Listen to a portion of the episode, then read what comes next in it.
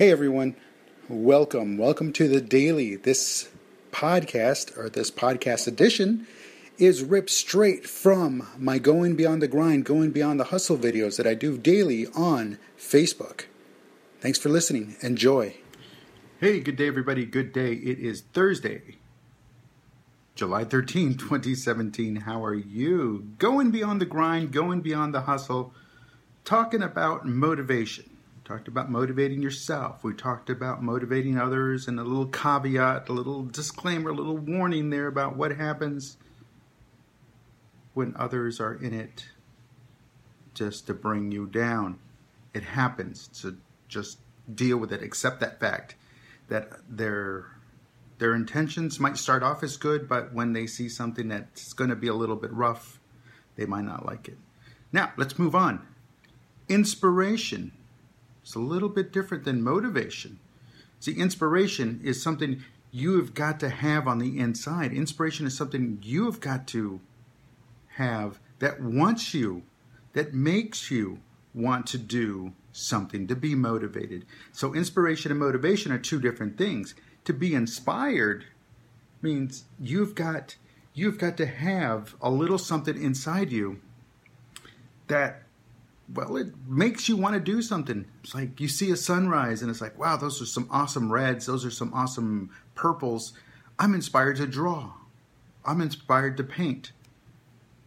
You know, it, it's like with me. and when I write, I see something or I, I experience something or someone tells me something, and it will inspire me to write a story about a leadership injustice it will inspire me to create a video. It will inspire me to do that. Now, the motivation is the actual doing it, is the actual making it happen, the actual making it take place. So, whatever comes up in here has to eventually end up out here. And the inspiration is what gets that little light bulb going up in here.